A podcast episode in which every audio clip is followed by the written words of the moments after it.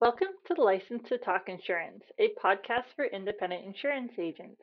Hello, my name is Amanda Yanis, and I am the Director of Marketing at Chicagoland SIA and one of your hosts for this podcast. Hi, I'm Kelsey Conklin Ramsey. I'm the Director of Digital Strategy here at Chicagoland, and I am the other host for this podcast. In this episode, we're going to be talking about being a small business owner, and in many cases, being a family owned business, which is very common in the insurance industry, especially for independent insurance agents, that they are small, they are family owned.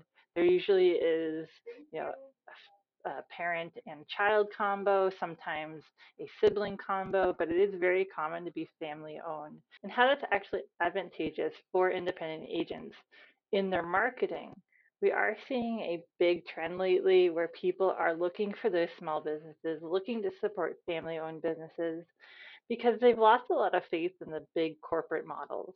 Amanda, as a as a third generation in the independent insurance world, I can definitely relate to this.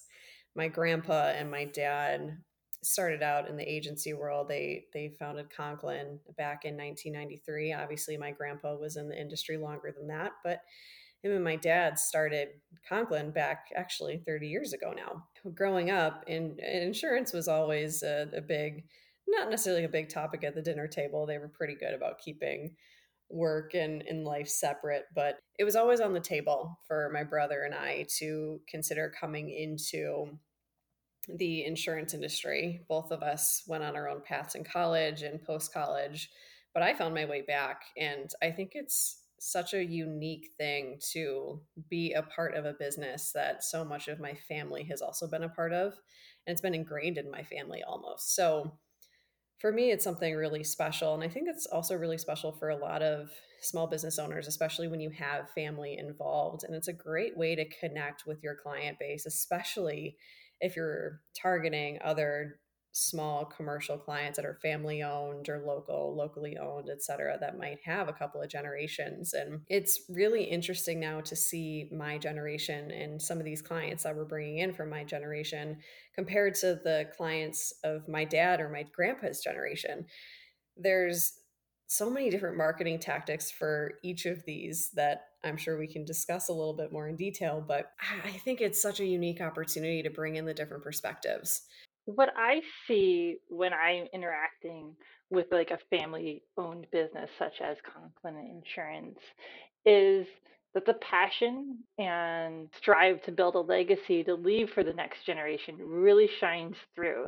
They're not making something to get a quick buck. They're not making something that they're going to sell off piecemeal or wholesale to somebody else. They're building something solid for the next generation and I think that really shines through in how they treat their clients, how they build those relationships, because it's not just about, you know, what can you do for you for the next five years? It's what can we do together for the next 30 years.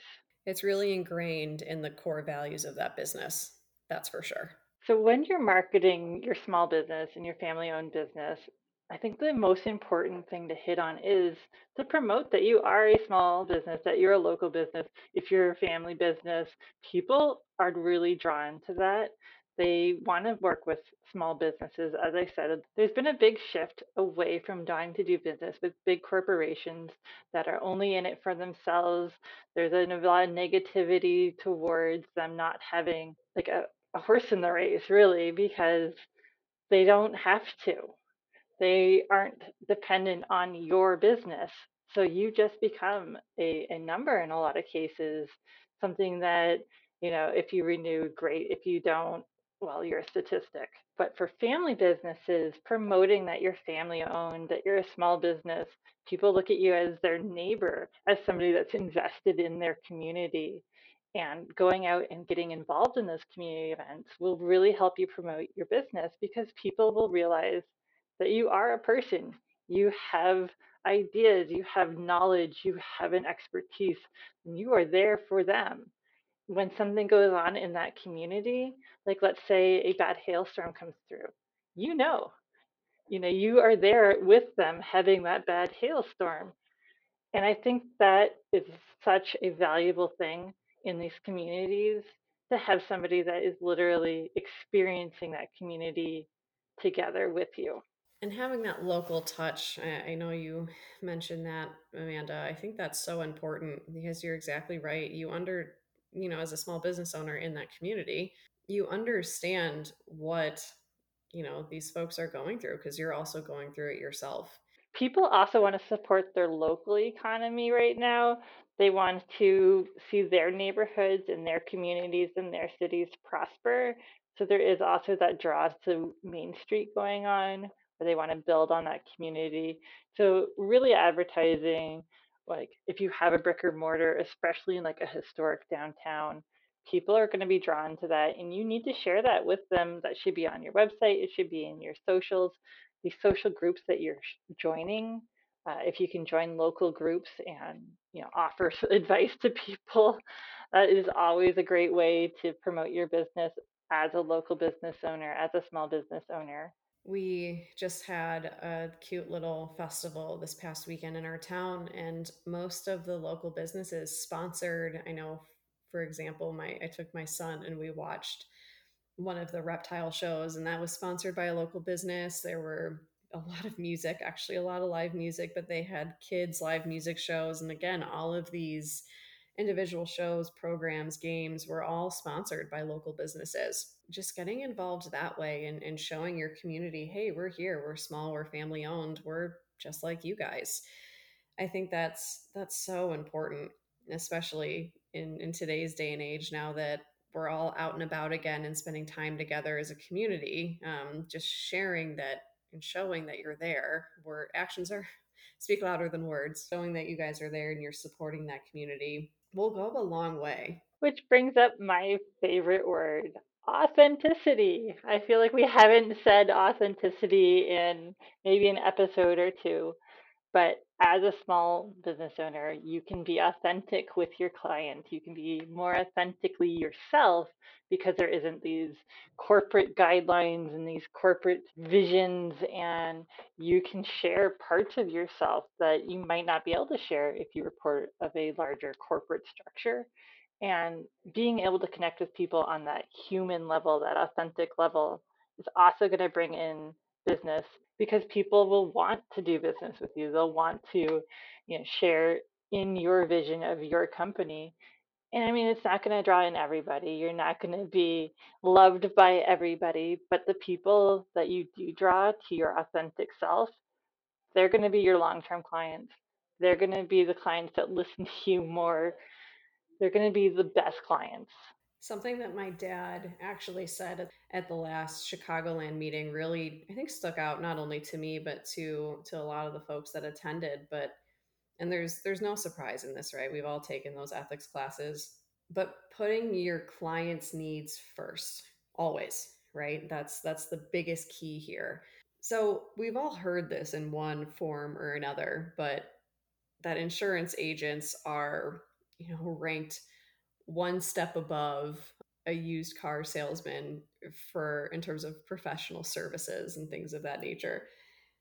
But I I don't see that in a lot of cases with our members. I don't see that at all with our members. I, I really firmly believe that our members want to do what's best for for their clients and that's why we're in this industry right that's why it's so important that we show in in show not tell that this is what we want to do and so much of our our business as insurance professionals are referral based and that's how we get a lot of our our great business and the best way to do that is by just caring and doing what's best for our clients and then a lot of that work will be done for you. I know amanda you mentioned this in terms of being uh, involved in your local community groups we have members like have so many referrals just by being a part of their moms or dads pages or just community pages um, in their area. They get referrals from that. I know on my on my mom's list that i'm a part of in my town people refer all types of different business owners whether it's plumbers contractors insurance professionals and those always get those guys guys and gals i should say always get a lot of really good traction. And that's just because these individuals are good, honest people that just really want to help their community and their clients. You bring up another interesting point, whether I don't know if you meant to, but it got my brain thinking of, you know, with sort of that murky shadow hanging over being an insurance agent that we're not considered trustworthy. Why would anyone want to be an insurance agent? Obviously, you made a choice to enter the insurance industry. So that story, that is a great way to introduce yourself to your community. That should be one of the first things people see on your website. It should be something that you talk about uh, in your social channels. The story of why you chose to be an insurance agent. Because it's not just a job that you applied to off of like Indeed or Monster or whatever people are using these days for job boards. This was a conscious, this is an industry I want to be in. But why? Tell us why. That why is so important. And I think another spin on this too, Amanda, if a lot of agency owners have that second generation in or an upcoming second generation. In my case, a third generation. But I think it's also a great story, not only for the first generation to share, but also the second generation, because that's so important in telling that story of your business. So, when you're talking about your agency's marketing plan, your marketing plan might look a little bit different across those two generations, and that's also okay because the generations might have different avenues of communication.